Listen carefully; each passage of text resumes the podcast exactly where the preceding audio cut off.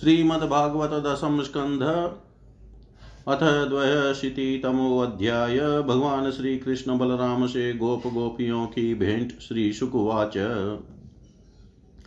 अथेकदा द्वारवत्यां वसतो रामकृष्णयो, सूर्योपरागसु महानासीत् कल्पक्षये यथा।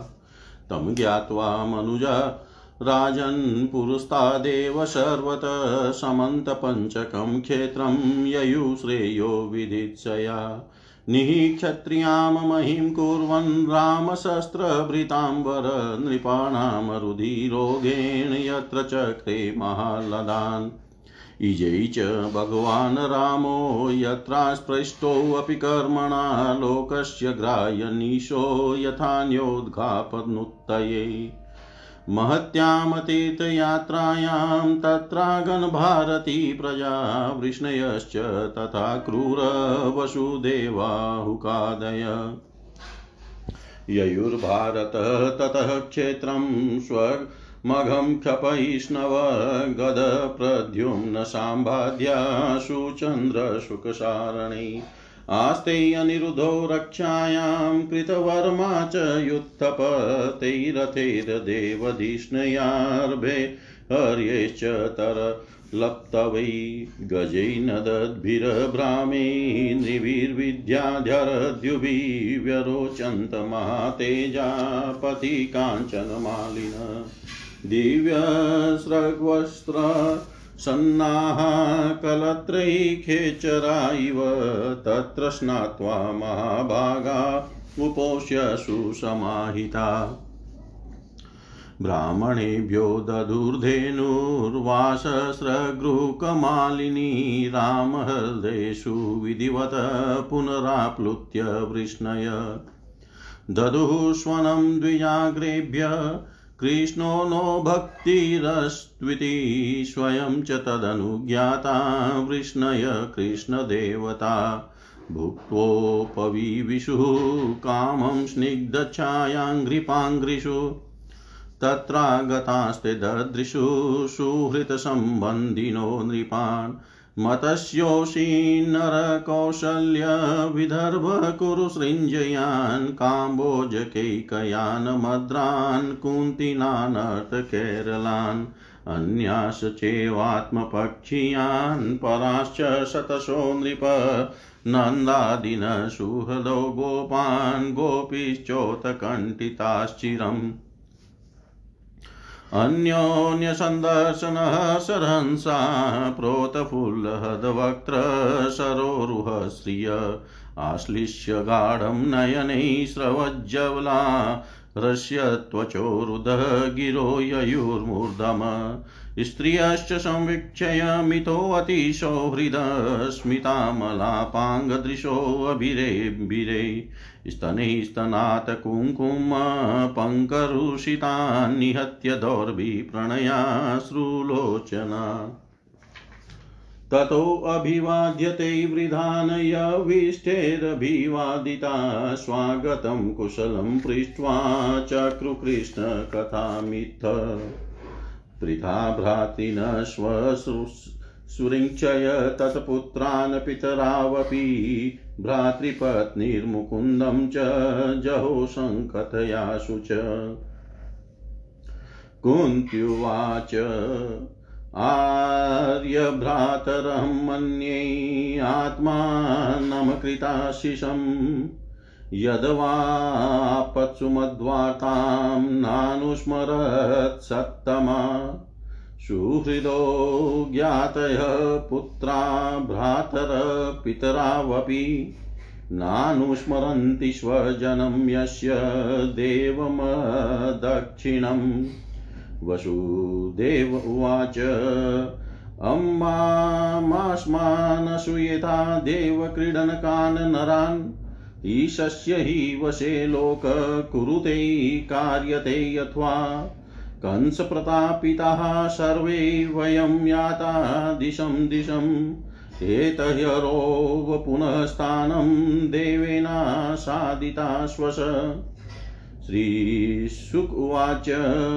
वसुदेवोग्रसेनाधैर्यदुभिस्ते अर्चिता नृपा आसनच्युतसन्दश परमानन्दनिवृता भीष्मो द्रोणोऽम्बिकापुत्रो गान्धारी ससुता तथा सदारा पाण्डवा कुन्ती सृञ्जयो विदुरकृप। कुन्तिभोजो विराटश्च भीष्मको नग्नजिन्महान् पुरुजितद्रुपदः शल्यो दृष्टकेतुशकाशिराट् दमघोषो विशालाख्यो मेथिल्, लोमद्रकेकयो युधामन्युः सुशर्मा च ससुता भाव्यकादय राजानो ये च राजेन्द्र युधिष्ठिरमनुव्रता श्रीनिकेतं वपुशौरे सस्त्रिकं वीक्षय विस्मिता। अथ ते रामकृष्णाभ्यां सम्यक् प्राप्तसमर्णा प्रशंससुर्मुदा युक्ता वृष्णिन कृष्णपरिग्रहान्। अहो भोजपते यूयं जन्मभाजो नृणामिह यत्तपस्यथा सकृतः कृष्णं दुर्दशमपि योगिनाम् यद्विश्रुतिश्रुतिनुतेदमलं पुनाति पादावने जनपयश्च वपचश्च शास्त्रम्। भूकालभर्जितभगापि यदङ्घ्रिपद्मः स्पर्शोत् शक्तिरभिवसति नो अखिलार्थान्। तदर्शनस्पर्शनानुपतप्रजल्पः शय्यासनासनसंयो सपिण्डबन्धः येषां गृहे निरयवर्त्मनि वर्ततां वः स्वर्गापवर्गविरमः स्व स्वयमाश विष्णुः श्रीशुकुवाच नन्दस्तत्र यदुन प्राप्तान् ज्ञात्वा कृष्णपुरोगमान् तत्रागमदवृतो गोपेरेण स्थार्थैर्दिदृक्षया तं दृष्ट्वा वृष्णयो हृष्टास्तन्वप्राणमिवोत्थिता परिष्वजिरे गाढं चिरदर्शनकातरा। वसुदेव परिष्वज्य सम्प्रीतप्रेम विह्वल स्मरणकंसकृतान् क्लेशान् पुत्रन्यासं च गोकुले कृष्णरामोपरिष्विज्य पितरावभिवाद्य च न किञ्चनोचतु प्रेम्णा शाश्रुकण्ठो कुरुद्वः।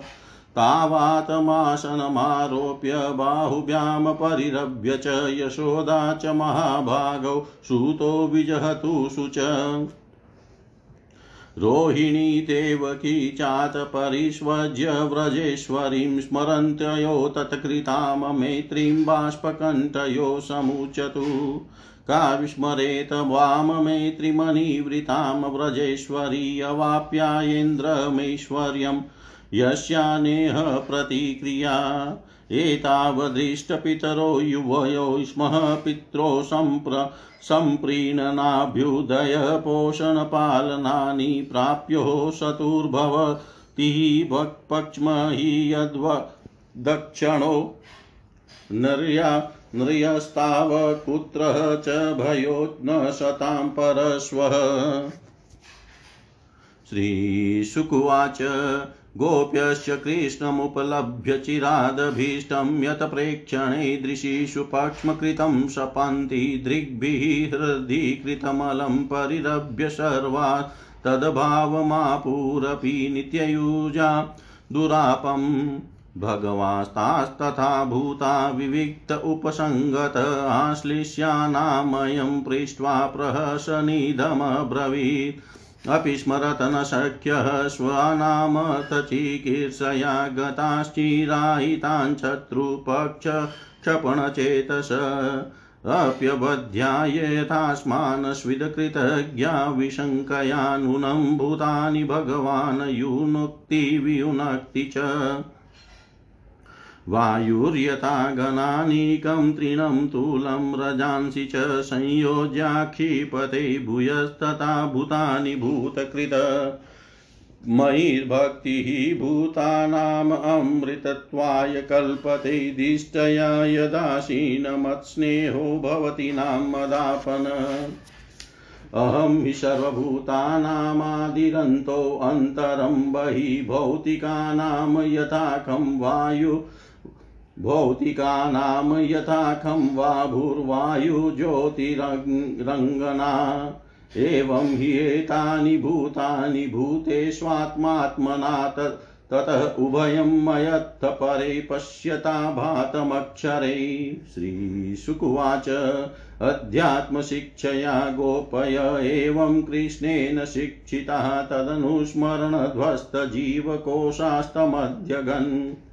आहुश्च ते नलिननाभपदारविन्दं योगेश्वरै हृदि विचिन्त्य मगदा मगाधबोधै संसारकूपपतितोतरणावलम्बं गेहञ्जुषामपि मनस्युदीयात् सदा न गेहञ्जुषामपि मनस्युदीयात् सदा न श्री सुखदेव जी कहते हैं परीक्षित इसी प्रकार भगवान श्री कृष्ण और बलराम जी द्वारका में निवास कर रहे थे। एक बार सर्वग्रास सूर्य ग्रहण लगा, जैसा कि प्रलय के समय लगा करता है। परीक्षित मनुष्यों को ज्योतिषियों के द्वारा उस ग्रहण का पता पहले से ही चल गया था, इसलिए सब लोग अपने अपने कल्याण के उद्देश्य से पुण्य आदि उपार्जन करने के लिए समंतक, समंत पंचक तीर्थ कुरुक्षेत्र में आए। समंत पंचक क्षेत्र वह है, जहाँ शस्त्रधारियों में श्रेष्ठ परशुराम जी ने सारी पृथ्वी को क्षत्र हीन करके राजाओं की रुधिर धारा से पाँच बड़े बड़े कुंड बना दिए थे। जैसे कोई साधारण मनुष्य अपने पाप की निवृत्ति के लिए प्रायश्चित करता है, वैसे ही सर्वशक्तिमान भगवान परशुराम ने अपने साथ कर्म का कुछ संबंध न होने पर भी लोक मर्यादा की रक्षा के लिए वहीं पर यज्ञ किया था। परीक्षित इस महान तीर्थ यात्रा के अवसर पर भारतवर्ष के सभी प्रांतों की जनता कुरुक्षेत्र आई थी। उनमें अक्रूर, वसुदेव, उग्रसेन आदि बड़े बूढ़े तथा गद्द, प्रद्युम्न, सांब आदि अन्य यदुवंशी भी अपने अपने पापों का नाश करने के लिए कुरुक्षेत्र आए थे। प्रद्युम्नंदन अनिरुद्ध और यदुवंशी सेनापति कृतवर्मा, ये दोनों सुचंद्र सुख सारण आदि के साथ नगर की रक्षा के लिए द्वारका में रह गए थे। यदुवंशी एक तो स्वभाव से ही परम तेजस्वी थे, दूसरे गले में सोने की माला, दिव्य पुष्पों के हार, बहुमूल्य वस्त्र और कवचों से सुसज्जित होने के कारण उनकी शोभा और भी बढ़ गई थी। वे तीर्थ यात्रा के पथ में देवताओं के विमान के समान रथों, समुद्र की तरंग के समान चलने वाले घोड़ों, बादलों के समान विशाल काय एवं गर्जना करते हुए हाथियों तथा विद्याधरों के समान मनुष्यों के द्वारा ढोई जाने वाली पालकियों पर अपनी पत्नियों के साथ इस प्रकार शोभायमान हो रहे थे। मानो स्वर्ग के देवता ही यात्रा कर रहे हों। महाभाग्यवान यदुवंशियों ने कुरुक्षेत्र में पहुंचकर एकाग्रचित से संयम पूर्वक स्नान किया और ग्रहण के उपलक्ष्य में निश्चित काल तक उपवास किया। उन्होंने ब्राह्मणों को गोदान किया, ऐसी गौों का दान किया, जिन्हें वस्त्रों की सुंदर सुंदर झूले पुष्प मालाएँ एवं सोने की जंजीरें पहना दी गई थी। इसके बाद ग्रहण का मोक्ष हो जाने पर परशुराम जी के बनाए हुए कुंडों में यदुवंशियों ने विधि पूर्वक स्नान किया और सतपात्र ब्राह्मणों को सुंदर सुंदर पकवानों का भोजन कराया। उन्होंने अपने मन में यह संकल्प किया था कि भगवान श्री कृष्ण के चरणों में हमारी प्रेम भक्ति बनी रहे। भगवान श्री कृष्ण को ही अपना आदर्श और इष्ट देव मानने वाले यदुवंशियों ने ब्राह्मणों से अनुमति लेकर तब स्वयं भोजन किया और फिर घनी एवं ठंडी छाया वाले वृक्षों के नीचे अपनी अपनी इच्छा के अनुसार डेरा डालकर ठहर गए। परीक्षित विश्राम कर लेने के बाद यदुवंशियों ने अपने सुहृद और संबंधी राजाओं से मिलना भेंटना शुरू किया। वह मत्स्य, उसी नर कौशल, विदर्भ, कुरु, सृंजय काम्बोज के कय, मद्र, कुंती आनर्थ केरल एवं दूसरे अनेकों देशों के अपने पक्ष के तथा शत्रु पक्ष के सैकड़ों नरपति आए हुए थे। परीक्षित इनके अतिरिक्त यदुवंशियों के परम हितेशी बंधु नंद आदि गोप तथा भगवान के दर्शन के लिए चिरकाल से उत्कंठित गोपियाँ भी वहाँ आई हुई थी। यादवों ने इन सबको देखा। परीक्षित एक दूसरे के दर्शन, मिलन और वार्तालाप से सभी को बड़ा आनंद हुआ। सभी के हृदय कमल एवं मुख कमल खिल उठे। सब एक दूसरे को भुजाओं में भरकर हृदय से लगाते। उनके नेत्रों से आंसुओं की जड़ी लग जाती। रोम रोम खिल उठता, प्रेम के आवेग से बोली बंद हो जाती और सबके सब आनंद समुद्र में डूबने उतराने लगते। पुरुषों की भांति स्त्रियाँ भी एक दूसरे को देख कर प्रेम और आनंद से भर गई। वे अत्यंत सौहार्द, मंद मंद मुस्कान, परम पवित्र तीर्थी चितवन से देख देख कर परस्पर भेंट अंकवार भर, भरने लगी। वे अपनी भुजाओं में भर कर केसर लगे हुए वक्ष स्थलों को दूसरी स्त्रियों के वक्ष स्थलों से दबाती और अत्यंत आनंद का अनुभव करती, उस समय उनके नेत्रों से प्रेम के आँसू छलकने लगते। अब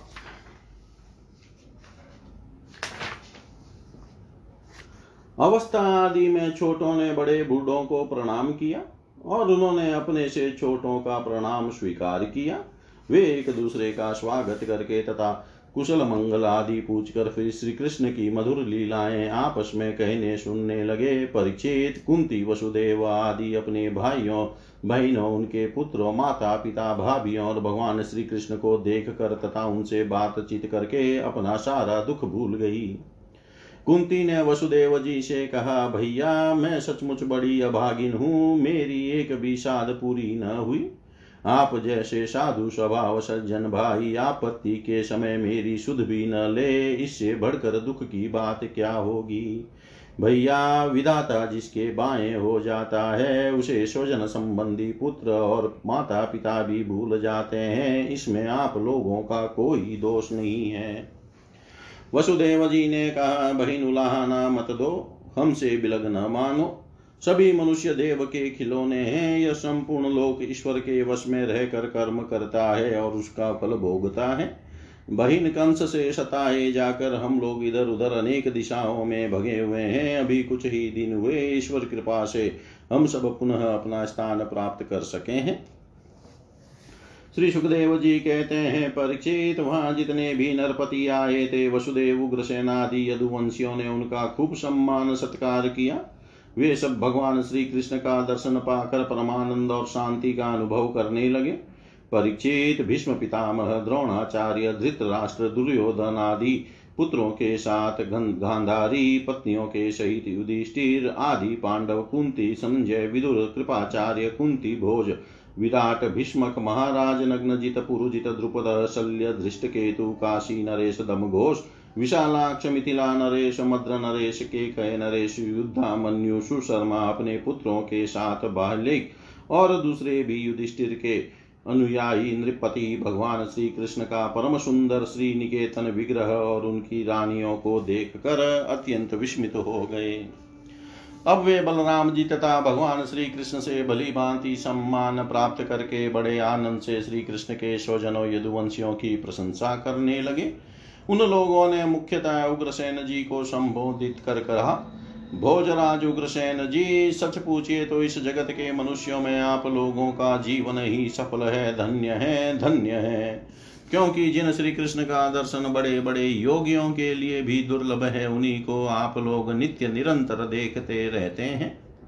वेदों ने बड़े आदर के साथ भगवान श्री कृष्ण की कीर्ति का गान किया है।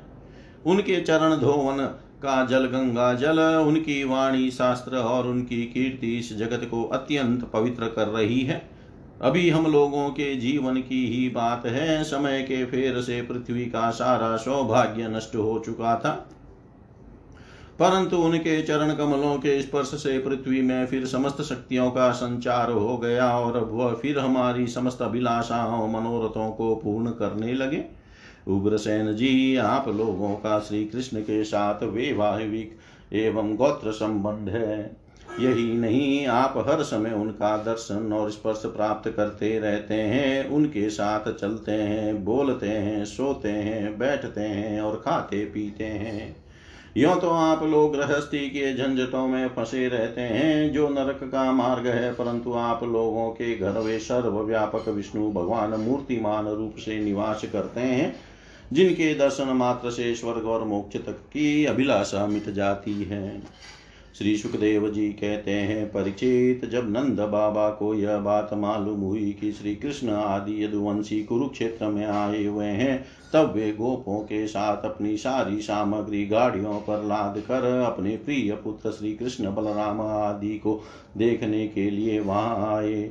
नंद आदि गोपों को देख कर सबके सब यदुवंशी आनंद से भर गए। वे इस प्रकार उठ खड़े हुए मानो मृत शरीर में प्राणों का संचार हो गया हो। वे लोग एक दूसरे से मिलने के लिए बहुत दिनों से आतुर हो रहे थे, इसलिए एक दूसरे को बहुत देर तक अत्यंत गाढ़ भाव से आलिंगन करते रहे। वसुदेव जी ने अत्यंत प्रेम और आनंद से विवल होकर नंद जी को हृदय से लगा लिया। उन्हें एक एक करके सारी बातें याद हो आई। कंस किस प्रकार उन्हें सताता था और किस प्रकार उन्होंने अपने पुत्र को गोकुल में ले जाकर नंद जी के घर रख दिया था। भगवान श्री कृष्ण और बलराम जी ने माता यशोदा और पिता नंद जी के हृदय से लगकर उनके चरणों में प्रणाम किया। परीक्षित उस समय प्रेम के उद्रेक से दोनों भाइयों का गला रुंध गया। वे कुछ भी बोल न सके। महाभाग्यवती यशोदा जी और नंद बाबा ने दोनों पुत्रों को अपनी गोद में बैठा लिया और भुजाओं से उनका गाढ़ आलिंगन किया। उनके हृदय में चीर काल तक न मिलने का जो दुख था, वह सब मिट गया। रोहिणी और देवकी जी ने व्रजेश्वरी यशोदा को अपनी अंकवार में भर लिया। यशोदा जी ने उन लोगों के साथ मित्रता का जो व्यवहार किया था, उसका स्मरण करके दोनों का गला भर आया। वे यशोदा जी से कहने लगी, यशोदा रानी, आपने और ब्रजेश्वर नंद जी ने हम लोगों के साथ जो मित्रता का व्यवहार किया है, वह कभी मिटने वाला नहीं है। उसका बदला इंद्र का ऐश्वर्य पाकर भी हम किसी प्रकार नहीं चुका सकती। नंदरानी जी, भला ऐसा कौन कृतज्ञ है जो आपके उस उपकार को भूल सके? देवी, जिस समय बलराम और श्री कृष्ण अपने माँ बाप को देखा तक न था और उनके पिता ने धरोहर के रूप में इन्हें आप दोनों के पास रख छोड़ा था, उस समय आपने इन दोनों की इस प्रकार रक्षा की, जैसे पलके पुतलियों की रक्षा करती है। तथा आप लोगों ने ही इन्हें खिलाया, पिलाया, दुलार किया और रिझाया इनके मंगल के लिए अनेकों प्रकार के उत्सव मनाए। सच पूछिए तो इनके माँ बाप आप ही लोग हैं। आप लोगों की देख रेख में इन्हें किसी की आँच तक न लगी। ये सर्वथा निर्भय रहे। ऐसा करना आप लोगों के अनुरूप ही था, क्योंकि सतपुरुषों की दृष्टि में अपने पराये का भेदभाव नहीं रहता। नंद रानी जी, सचमुच आप लोग परम संत हैं। श्री सुखदेव जी कहते हैं परीक्षित मैं कह चुका हूँ कि गोपियों के परम प्रियतम जीवन सर्वस्व श्री कृष्ण ही थे। जब उनके दर्शन के समय नेत्रों की पलकें गिर पड़ती, तब वे पलकों को बनाने वाले को ही कोसने लगती। उन्हीं प्रेम की मूर्ति गोपियों को आज बहुत दिनों के बाद भगवान श्री कृष्ण का दर्शन हुआ। उनके मन में इसके लिए कितनी लालसा थी, इसका अनुमान भी नहीं किया जा सकता। उन्होंने नेत्रों के रास्ते अपने प्रियतम श्री कृष्ण को हृदय में ले जाकर गाढ़ आलिंगन किया और मन ही मन आलिंगन करते करते तन्मय हो गई। परीक्षित कहाँ तक कहूँ, वे उस भाव को प्राप्त हो गई जो नित्य निरंतर अभ्यास करने वाले योगियों के लिए भी अत्यंत दुर्लभ है। जब भगवान श्री कृष्ण ने देखा कि गोपियाँ मुझसे तादात्म्य को प्राप्त एक हो रही है, तब वे एकांत में उनके पास गए, उनको हृदय से लगाया, कुशल मंगल पूछा और हँसते हुए यो बोले, सखियों, हम लोग अपने स्वजन संबंधियों का काम करने के लिए व्रज से बाहर चले आए और इस प्रकार तुम्हारी जैसी प्रेयसियों को छोड़कर हम शत्रुओं का विनाश करने में उलझ गए। बहुत दिन बीत गए, क्या कभी तुम लोग हमारा स्मरण भी करती हो? मेरी प्यारी गोपियों, कहीं तुम लोगों के मन में यह आशंका तो नहीं हो गई है कि मैं अकृतज्ञ हूँ और ऐसा समझकर तुम लोग हमसे बुरा तो नहीं मानने लगी हो। निस्संदेह भगवान ही प्राणियों के संयोग और वियोग के कारण है। जैसे वायु बादलों तिनको रुई और धूल के कणों को एक दूसरे से मिला देती है और फिर स्वच्छंद रूप से उन्हें अलग अलग कर देती है, वैसे ही समस्त पदार्थों के निर्माता भगवान भी सबका संयोग वियोग अपनी इच्छा अनुसार करते रहते हैं। सखियों, यह बड़े सौभाग्य की बात है कि तुम सब लोगों का में, लोगों को मेरा वह प्रेम प्राप्त हो चुका है जो मेरी ही प्राप्ति कराने वाला है। क्योंकि मेरे प्रति की हुई प्रेम भक्ति प्राणियों को अमृतत्व परमानंद धाम प्रदान कराने में समर्थ है प्यारी गोपियों, जैसे घटपट आदि जितने भी भौतिक पदार्थ हैं, उनके आदि अंत और मध्य में, बाहर और भीतर उनके मूल कारण पृथ्वी, जलवायु, अग्नि तथा आकाश ही ओतप्रोत हो रहे हैं। वैसे ही जितने भी पदार्थ हैं, उनके पहले पीछे बीच में, बाहर और भीतर केवल मैं ही मैं हूँ। इसी प्रकार सभी प्राणियों के शरीर में यही पाँचों भूत कारण रूप से स्थित है और आत्मा भोक्ता के रूप से अथवा जीव के रूप से स्थित है। परंतु मैं इन दोनों से परे अविनाशी सत्य हूँ। ये दोनों मेरे ही अंदर प्रतीत हो रहे हैं। तुम लोग ऐसा अनुभव करो। श्री सुखदेव जी कहते हैं परीक्षित भगवान श्री कृष्ण ने इस प्रकार गोपियों को अध्यात्म ज्ञान की शिक्षा से शिक्षित किया। उसी उपदेश के बार बार स्मरण से गोपियों का जीव कोश लिंग शरीर नष्ट हो गया और वे भगवान से एक हो गई। भगवान को ही सदा सर्वदा के लिए प्राप्त हो गई। उन्होंने कहा ये कमल नाभ अगाध बोध संपन्न बड़े बड़े योगेश्वर, अपने हृदय कमल में आपके चरण कमलों का चिंतन करते रहते हैं। जो लोग संसार के कुएँ में गिरे हुए हैं, उन्हें उससे निकलने के लिए आपके चरण कमल ही एकमात्र अवलंबन है। प्रभु, आप ऐसी कृपा कीजिए कि आपका वह चरण कमल घर गृहस्थ के काम करते रहने पर भी सदा सर्वदा हमारे हृदय में विराजमान रहे। हम एक क्षण के लिए भी उसे न भूलें।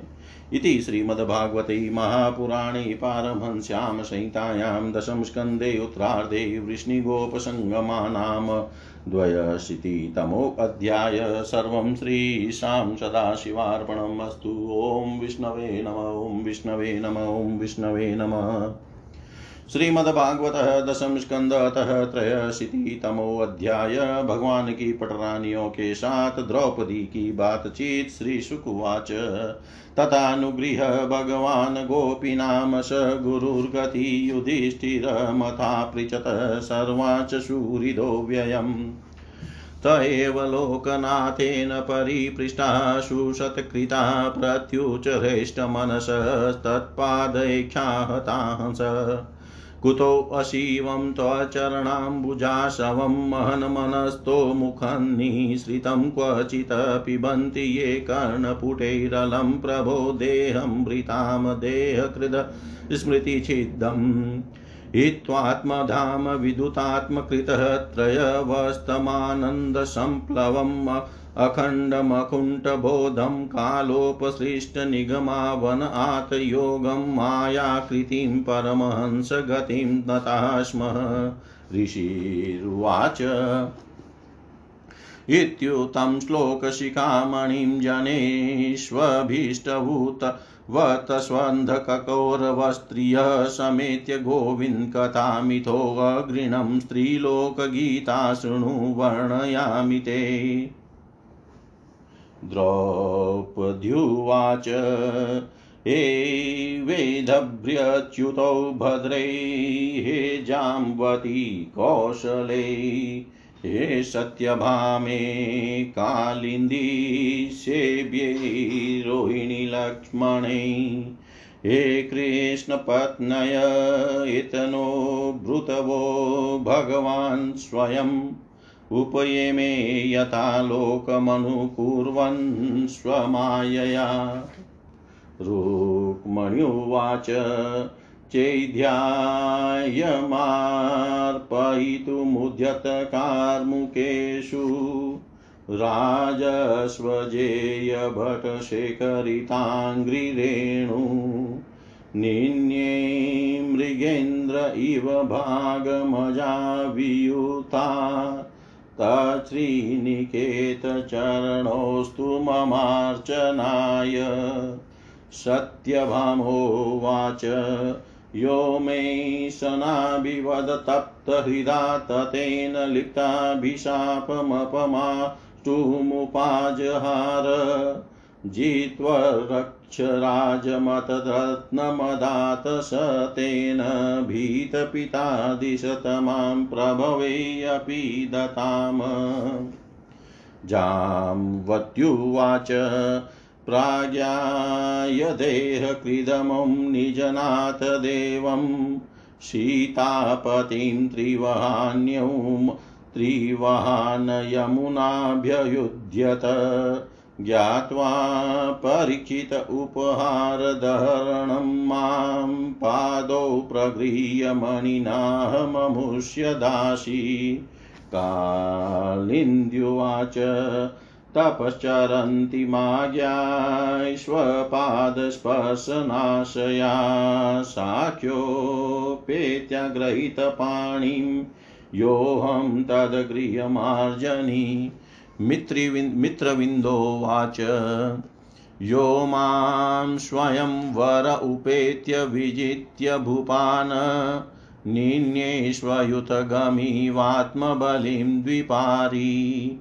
भ्रान्त्रैश्च मे अपकुरुत स्वपुरं श्रियोकस्तस्यास्तु मे अनुभवमङ्ग्रयवने जनत्वं सत्योवाच सप्तोक्षणोऽतिबलवीर्यसुतीक्ष्णशृङ्गान् पित्रा कृतान् क्षितिपवीर्यपरीक्षणाय तान् विरुदुर्मदहनस्तरसा निगृह्य क्रीडनबबन्धय यथा शिशवो जतोकान् य इतं वीर्यशुक्लां माँ दाशिभिश्चतुरङ्गिणीं पथिर्निजित्य राजन्यान्निन्ये तदास्यमस्तु मे। भद्रोवाच, पिता मे, मातुलेयाय स्वयमाहुय दत्तवान्। कृष्णे, कृष्णाय तच्चितामख्यो हिन्या सखीजने अस्य मे पादसंस्पर्शो भवेज्जन्मनि जन्मनि। कर्मभिभ्राम्यमाणाया येन तच्छ्रेयात्मन लक्ष्मणोवाच ममापि राज्ञच्युतजन्मकर्म श्रुत्वा मुहुर्नारदगीतमाशः चितं मुकुन्दे किल पद्महस्तया, वृतः सुसंस्मशय विहाय लोकपान्।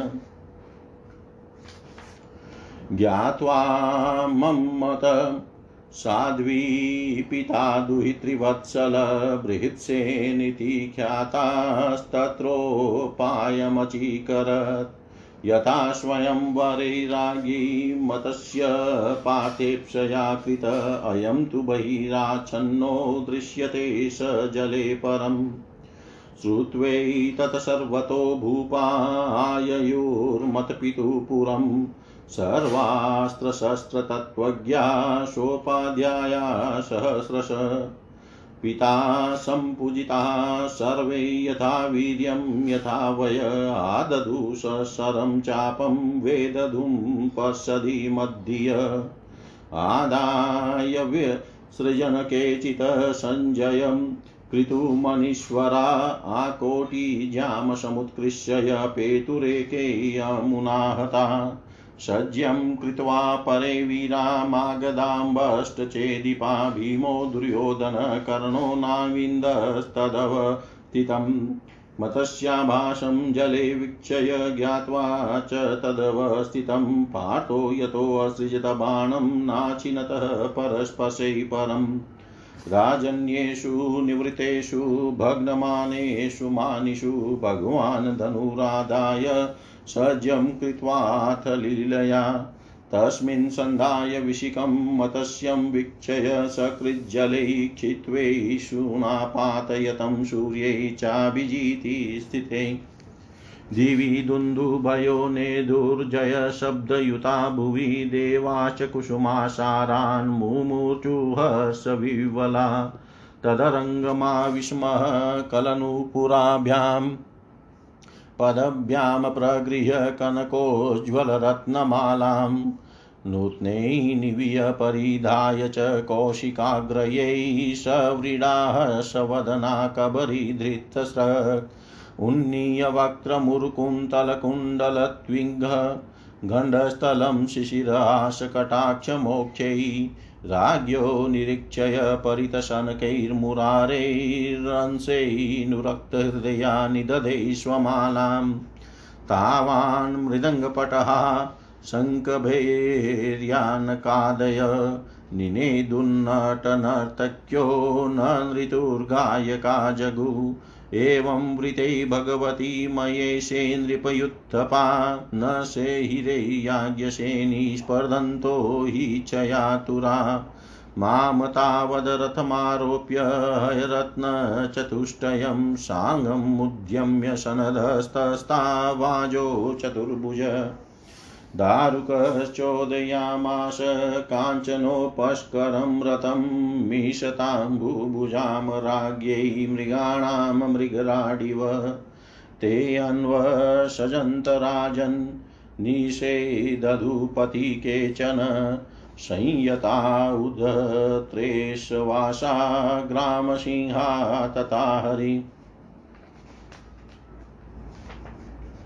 तेषाङ्घच्युतबाणौघै कृतभागङ्घ्रिकन्दरा निपेतु प्रदने केचिदेकै सन्त्यज्य दुद्रुवु ततः पुरीं यदुपतिरत्यलङ्कृतां रवि च ध्वजपटचित्रतोरणां कुशस्थलीं दिवि भुवि चाभिसंस्तुतां समाविशतरणीरिव स्वकेतनम् पिता मे पूजयामास सुहृतसम्बन्धिबान्धवान् महारवासोऽलङ्कारी शय्यासन् परिच्छदै दासीभिः सर्वसम्पद्भिर्भटे भरत्वाजिभिः आयुधानि महानि, ददो पूर्णस्य भक्तितः।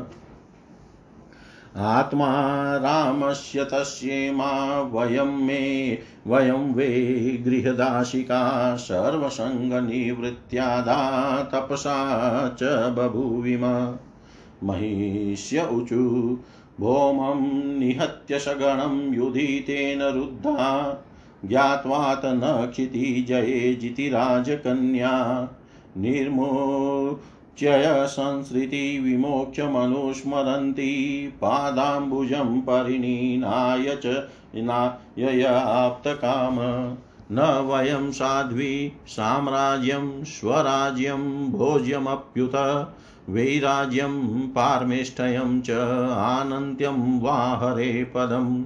कामयामः एतस्य श्रीमत्पादरजः स्त्रिय कुच कुङ्कुमगन्धाढ्यं मूर्ध्नावोढुं गदाभूत गदाभृत। व्रजस्त्रियो यद्वाञ्छन्ति पुलिन्द्यस्तृणविरुदगावश्चार्यतो गोपा पादस्पर्शम् आत्मन गावश्चार्यतो गोपा आत्मन श्री सुखदेव जी कहते हैं, परीक्षित भगवान श्री कृष्ण ही गोपियों को शिक्षा देने वाले हैं और वही उस शिक्षा के द्वारा प्राप्त होने वाली वस्तु है। इसके पहले जैसा कि वर्णन किया गया है, भगवान श्री कृष्ण ने उन पर महान अनुग्रह किया। अब उन्होंने धर्मराज युधिष्ठिर तथा अन्य समस्त संबंधियों से कुशल मंगल पूछा। भगवान श्री कृष्ण के चरण कमलों का दर्शन करने से ही उनके सारे अशुभ नष्ट हो चुके थे। अब जब भगवान श्री कृष्ण ने उनका सत्कार किया, कुशल मंगल पूछा, तब वे अत्यंत आनंदित होकर उनसे कहने लगे, भगवान बड़े बड़े महापुरुष मन ही मन आपके चरणार विंद का मकरंद रसपान करते रहते हैं। कभी कभी उनके मुख कमल से लीला कथा के रूप में वह रस छलक पड़ता है। प्रभो, वह इतना अद्भुत दिव्य रस है कि कोई भी प्राणी उसको पी ले तो वह जन्म मृत्यु के चक्कर में डालने वाली विस्मृति अथवा अविद्या को नष्ट कर देता है।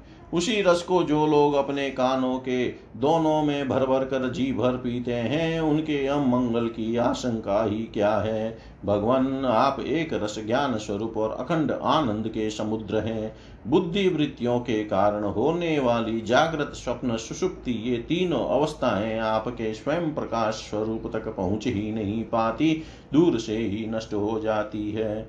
आप परमहंसों की एकमात्र गति है, समय के फेर से वेदों का ह्रास होते देख कर उनकी रक्षा के लिए आपने अपनी अचिंत्य योग माया के द्वारा मनुष्य सा शरीर धार ग्रहण किया है, हम आपके चरणों में बार बार नमस्कार करते हैं। श्री सुखदेव जी कहते हैं परीक्षित जिस समय दूसरे लोग इस प्रकार भगवान श्री कृष्ण की स्तुति कर रहे थे, उसी समय यादव और कौरव कुल की स्त्रियाँ एकत्र होकर आपस में भगवान की त्रिभुवन विख्यात लीलाओं का वर्णन कर रही थी। अब मैं तुम्हें उन्हीं की बातें सुनाता हूँ। द्रौपदी ने कहा, हे रुक्मणी भद्रे, हे जाम्बवती सत्ये, हे सत्य सत्यभामे कालिंदी शेवे लक्ष्मणे, रोहिणी और अन्य अन्य श्री कृष्ण पत्नियों, तुम लोग तुम लोग हमें यह तो बताओ कि स्वयं भगवान श्री कृष्ण ने अपनी माया से लोगों का अनुकरण करते हुए तुम लोगों का किस प्रकार पाणी ग्रहण किया? रुक्मणी जी ने कहा, द्रौपदी जी जरा आदि सभी राजा चाहते थे कि मेरा विवाह शिशुपाल के साथ हो। इसके लिए सभी शस्त्रास्त्र से सुसज्जित होकर युद्ध के लिए तैयार थे, परंतु भगवान मुझे वैसे ही हर लाए, जैसे सिंह, बकरी और भेड़ों के झुंड में से अपना भाग छीन ले जाए। क्यों न हो? जगत में जितने भी अजय वीर हैं उनके मुकुटों पर इन्हीं की चरण धूली शोभायमान होती है।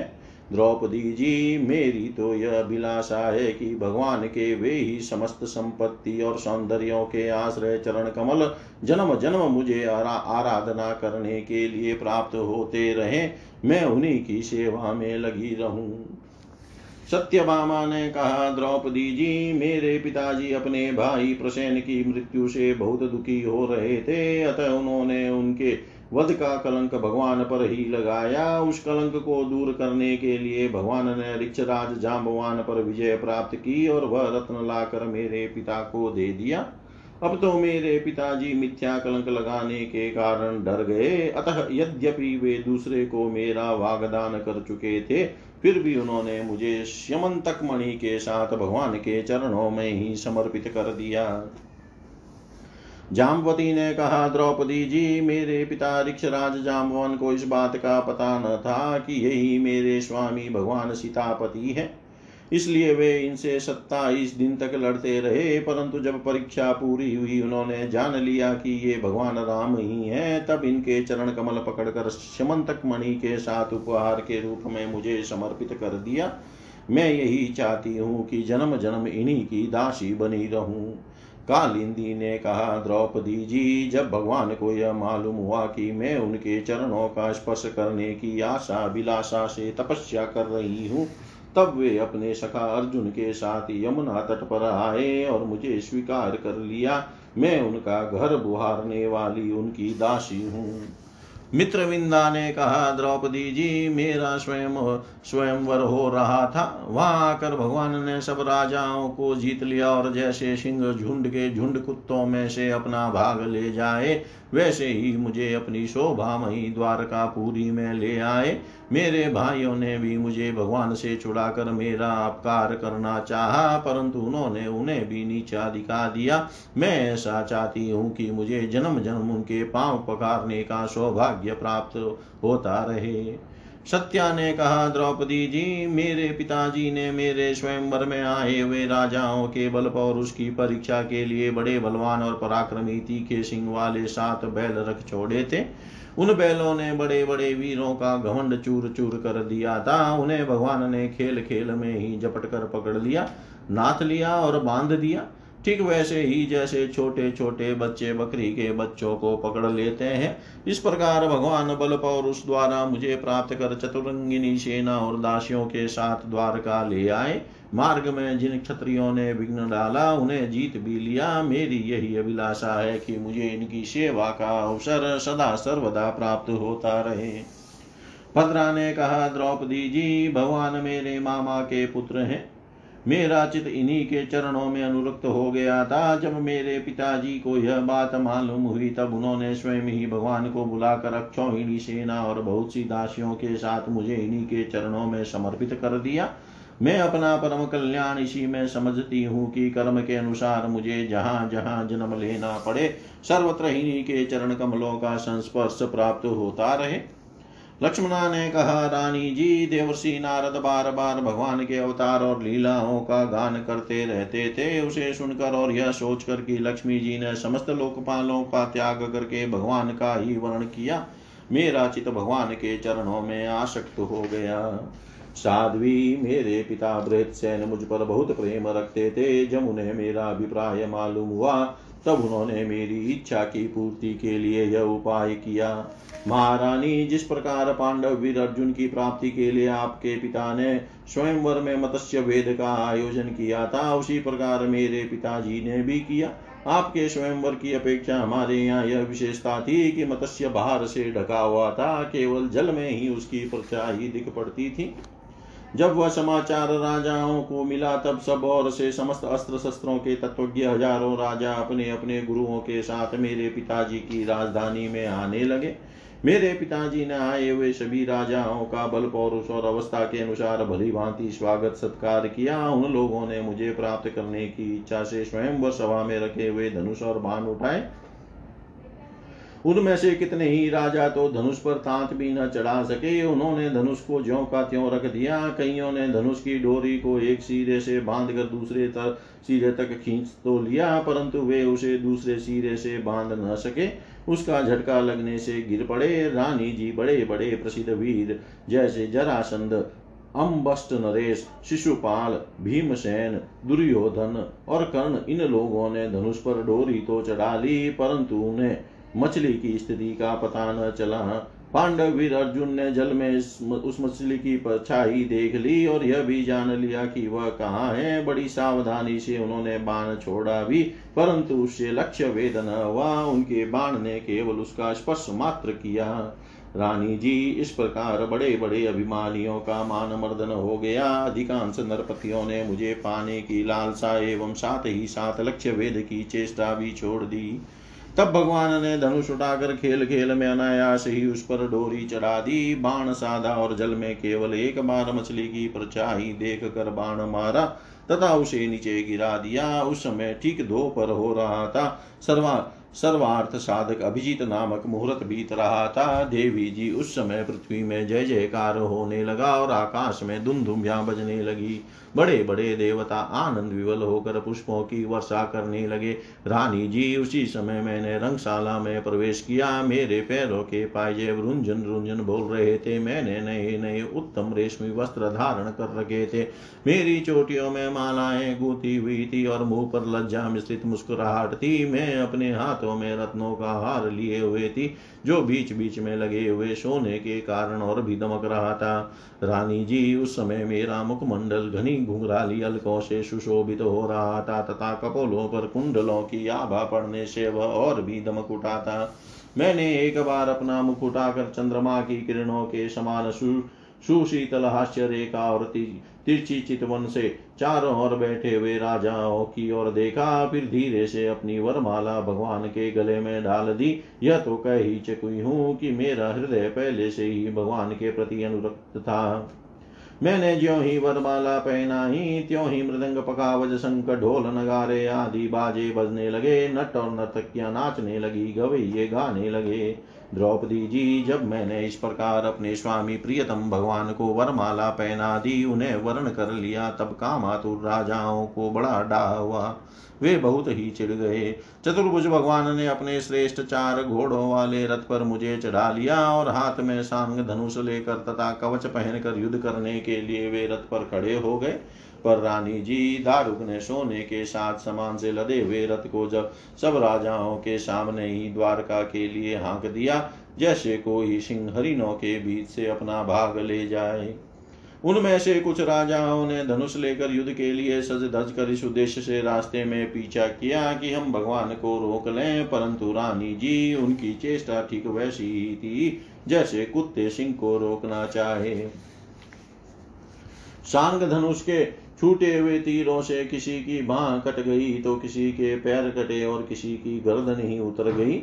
बहुत से लोग तो उस रणभूमि में ही सदा के लिए सो गए और बहुत से युद्ध भूमि छोड़कर भाग खड़े हुए।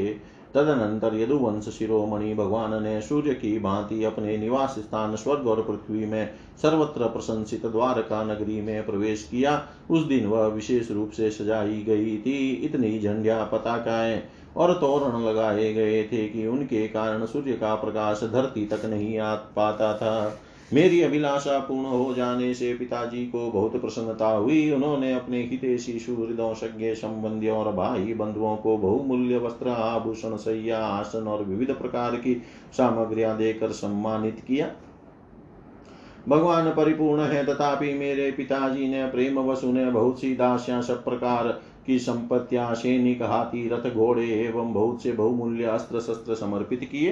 रानी जी, हमने पूर्व जन्म में सबकी आसक्ति छोड़कर कोई बहुत बड़ी तपस्या की होगी, तभी तो हम इस जन्म में आत्मा राम भगवान की गृह दासियाँ हुई है। सोलह हज़ार पत्नियों की ओर से रोहिणी जी ने कहा, भोमासुर ने दिग्विजय के समय बहुत से राजाओं को जीत कर उनकी कन्या हम लोगों को अपने महल में बंदी बना रखा था। भगवान ने यह जानकर युद्ध में भोमासुर और उसकी सेना का संहार कर डाला और स्वयं पूर्ण काम होने पर भी उन्होंने हम लोगों को वहाँ से छुड़ाया, तथा पानी ग्रहण करके अपनी दासी बना लिया। रानी जी, हम सदा सर्वदा उनके उन्हीं चरण कमलों का चिंतन करती रहती थी, जो जन्म मृत्यु रूप संसार से मुक्त करने वाले हैं। साध्वी द्रौपदी जी, हम साम्राज्य इंद्र पद अथवा इन दोनों के भोग, अणिमा आदि ऐश्वर्य ब्रह्मा का पद मोक्ष अथवा सालोक्य सारूप्य आदि मुक्तियाँ कुछ भी नहीं चाहती। हम केवल इतना ही चाहती हैं कि अपने प्रियतम प्रभु के सुकोमल चरण कमलों की वह श्रीरज सर्वदा अपने सिर पर वहन किया करें, जो लक्ष्मी जी के वक्ष स्थल पर लगी हुई केसर की सुगंध से युक्त है। उदार शिरोमणि भगवान के जिन चरण कमलों का स्पर्श, उनके गौ चराते समय गोप गोपियाँ भीली ने तिनके और घास लताएँ लताएँ तक करना चाहती थी, उन्हीं की हमें भी चाह है। इति श्रीमद्भागवते महापुराणे पारमहंस्यां संहितायां दशम स्कन्धे उत्तरार्धे त्रयीशितितमोऽध्याय सर्वं श्रीशां सदाशिवार्पणम् अस्तु।